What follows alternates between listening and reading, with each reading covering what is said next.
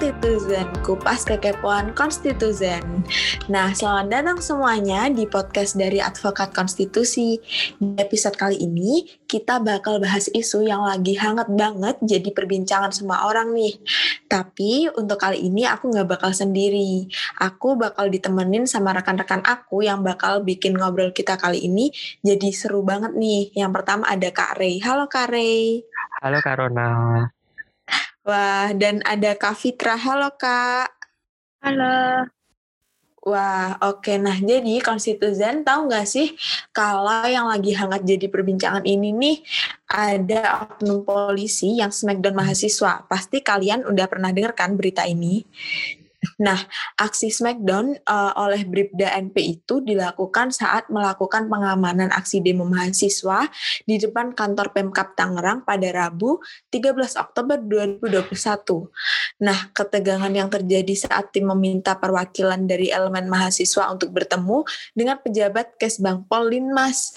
Nah, saat itu tuh sebenarnya uh, para mahasiswa itu meminta Bupati Tangerang untuk hadir, namun tidak bisa dikarenakan tengah melaksanakan rangkaian ulang tahun Kabupaten Tangerang yang ke-389. Nah, pada saat itu terjadilah aksi dorong-mendorong antara polisi dengan mahasiswa yang melakukan demonstrasi. Nah, dari kejadian itu tuh, polisi mengamankan satu orang yang awalnya menjadi provokasi mahasiswa yang lainnya. Namun, dari situ tuh terjadi kericuan dan timbul salah satu korban atas nama MFA. Nah, menurut pengakuan dari oknum berinisial NP itu, aksinya membanting mahasiswa berinisial MFA itu merupakan gerakan refleks. Gitu nih konstitusen. Nah, uh, sebelum kita masuk nih membahas lebih lanjut mengenai kasus ini, aku pengen nanya nih, sebenarnya Kak, menurut konstitusi keberadaan polisi itu seperti apa sih? Oke, berbicara bagaimana sih sebenarnya keberadaan polisi atau kedudukan polisi di konstitusi itu gimana sih? Di sini kita bisa merujuk pada pasal 30 ayat 4 Undang-Undang Dasar Negara Republik Indonesia tahun 1945. Nah, di rumusan pasal ini nih disebutkan bahwa kepolisian negara Republik Indonesia ini merupakan alat negara yang berperan dalam memelihara keamanan dan ketertiban masyarakat menegakkan hukum, memberikan pengayoman dan pelayanan kepada masyarakat. Nah, dari sini nih rumusan pasal ini kita sudah bisa memaknai nih bagaimana sih sebenarnya uh, fungsi uh, kepolisian ini menurut konstitusi. Nah, ternyata menurut pasal 34 pasal 30 ayat 4 ini uh, kepolisian memiliki fungsi untuk mewujudkan situasi dan kondisi masyarakat yang aman dan tentunya juga tertib. Jadi gitu. Oh, jadi uh, polisi itu harus menciptakan keadaan masyarakat yang aman dan tertib dan juga memberikan keamanan dan juga pengayoman gitu ya, Kak? Ya, betul sekali. Nah, aku mau nanya lagi nih, Kak. Sebenarnya nih, boleh nggak sih kalau polisi itu bertindak dengan kekerasan? Iya sih, memang. Uh, kita memang tidak bisa memungkiri ya dalam penyampaian pendapat di muka umum misalnya seperti demonstrasi yang sekarang lagi viral itu memang sering kali itu timbul kericuhan sehingga uh, selalu membutuhkan keamanan dari pihak kepolisian. kepolisian. Nah, di sini kita pertanyaan selanjutnya adalah apakah memang benar polisi ini bisa melakukan kekerasan? Nah, kalaupun polisi harus melakukan tindakan kekerasan, maka seharusnya tindakan tersebut itu harus tetap mempertimbangkan hal-hal sebagaimana disebut dalam pasal 45 Perkapolri nomor 8 tahun 2009 nih. Nah, selanjutnya ini juga sebenarnya sudah diatur dalam Kode Etik Kepolisian Negara Republik Indonesia nomor 14 tahun 2011. Nah, pada dasarnya kedua aturan ini mengatakan bahwa polisi ini harus tetap mengutamakan tindakan tanpa kekerasan, meskipun ya memang kekerasan itu diperbolehkan. Uh, tetapi polisi itu harus tetap menjunjung tinggi hak asasi manusia.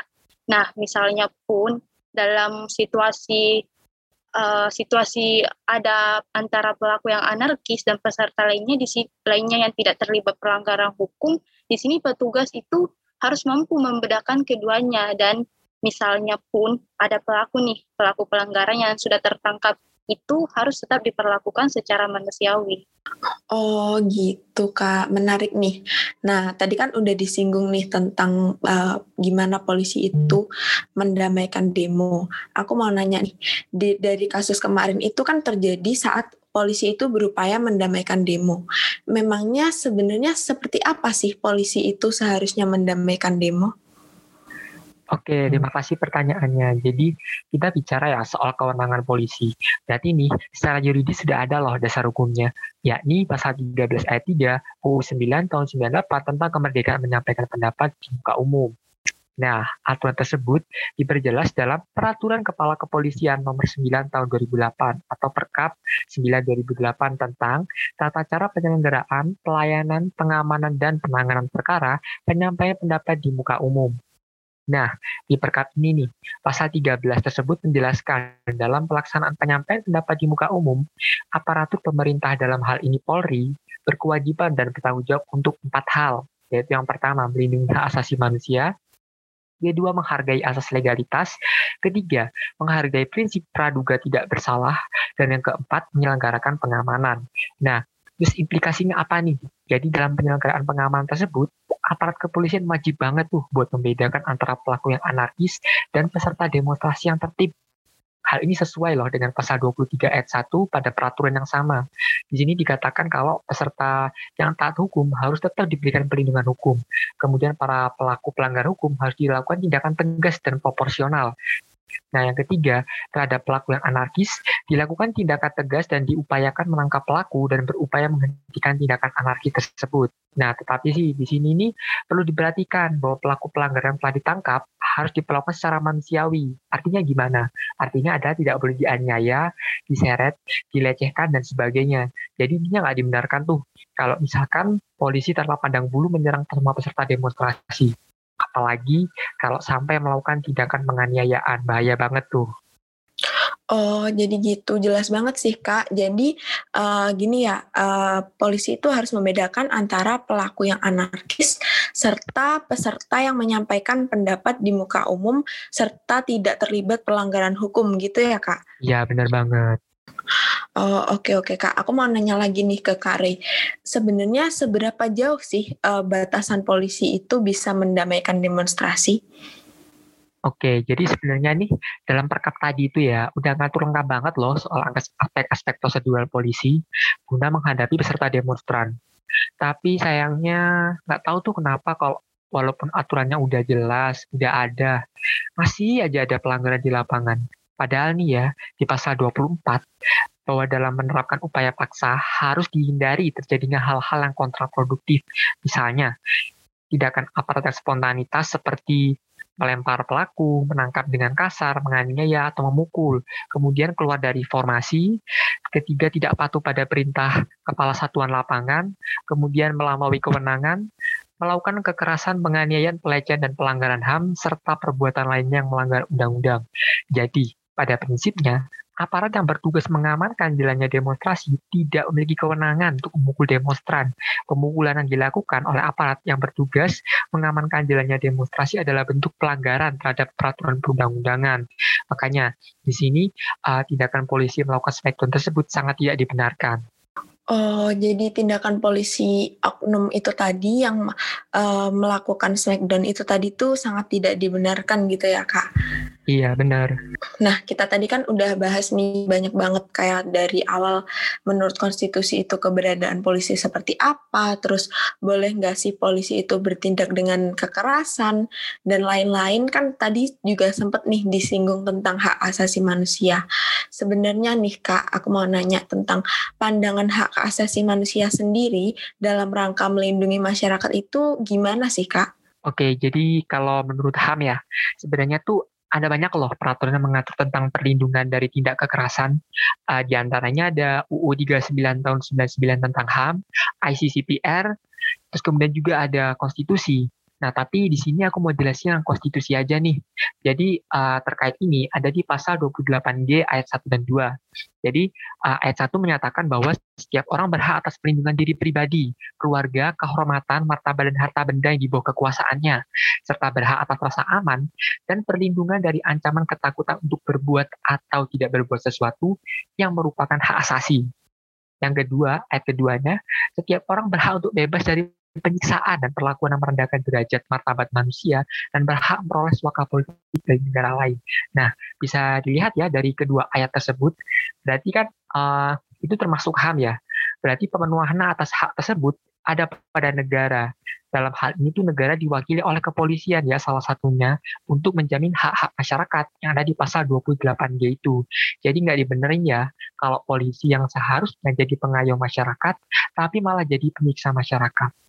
Oh gitu-gitu jelas banget sih kak. Uh, kalau menurut Kak Fitra nih, gimana nih kak pandangan hak asasi manusia dalam rangka melindungi masyarakat itu? Iya betul banget sih kata Ray tadi. Tapi di sini aku mau nambahin dikit nih sebagai pengetahuan kita. Apalagi kita ini sedang bahas hak asasi manusia. Nah kalau bahas hak asasi manusia itu sebenarnya ada dua jenis hak nih yang perlu kita tahu. Yang pertama yaitu ada hak positif dan yang kedua ada hak negatif. Apa sih sebenarnya hak positif itu? Nah, hak positif ini adalah hak yang mewajibkan nih negara untuk mengambil tindakan atau campur tangan untuk pemenuhan hak tersebut. Nah, misalnya ini ada di hak ekosop seperti hak untuk mendapatkan standar hidup yang layak, hak pendidikan, hak untuk mendapatkan makanan dan seterusnya. Sedangkan hak negatif ini justru sebaliknya nih atau kebalikan dari hak positif hak negatif justru semakin negara tidak mengambil tindakan atau campur tangan, maka peluang terpenuhinya hak tersebut itu semakin besar. Misalnya hak sipol seperti hak kebebasan berpendapat, hak untuk hidup, hak kebebasan beragama, dan seterusnya. Jadi untuk kebebasan berpendapat misalnya seperti melakukan demonstrasi itu masuk dalam kategori hak negatif di mana apabila negara tidak mengambil tindakan justru peluang untuk terpenuhinya hak-hak tersebut semakin besar. Jadi seperti itu. Wah, oh jelas banget nih yang udah dijelasin sama Kare dan juga Kak Fitrah ini tadi. Nah, kita kan tadi udah bahas nih tentang banyak banget hal dari keberadaan uh, polisi, terus tentang demo ini sendiri, sampai kita udah bahas tentang pandangan HAM. Jadi kira-kira udah jelas um, uh, mengenai kasus ini. Dan aku mau bilang terima kasih banget buat Kak Fitra dan juga Kak Ray yang udah nemenin aku ngobrol-ngobrol kali ini. Uh, dan buat teman-teman yang punya pendapat lain, bisa banget nih menyampaikan pendapatnya di semua platform dari Advokat Konstitusi.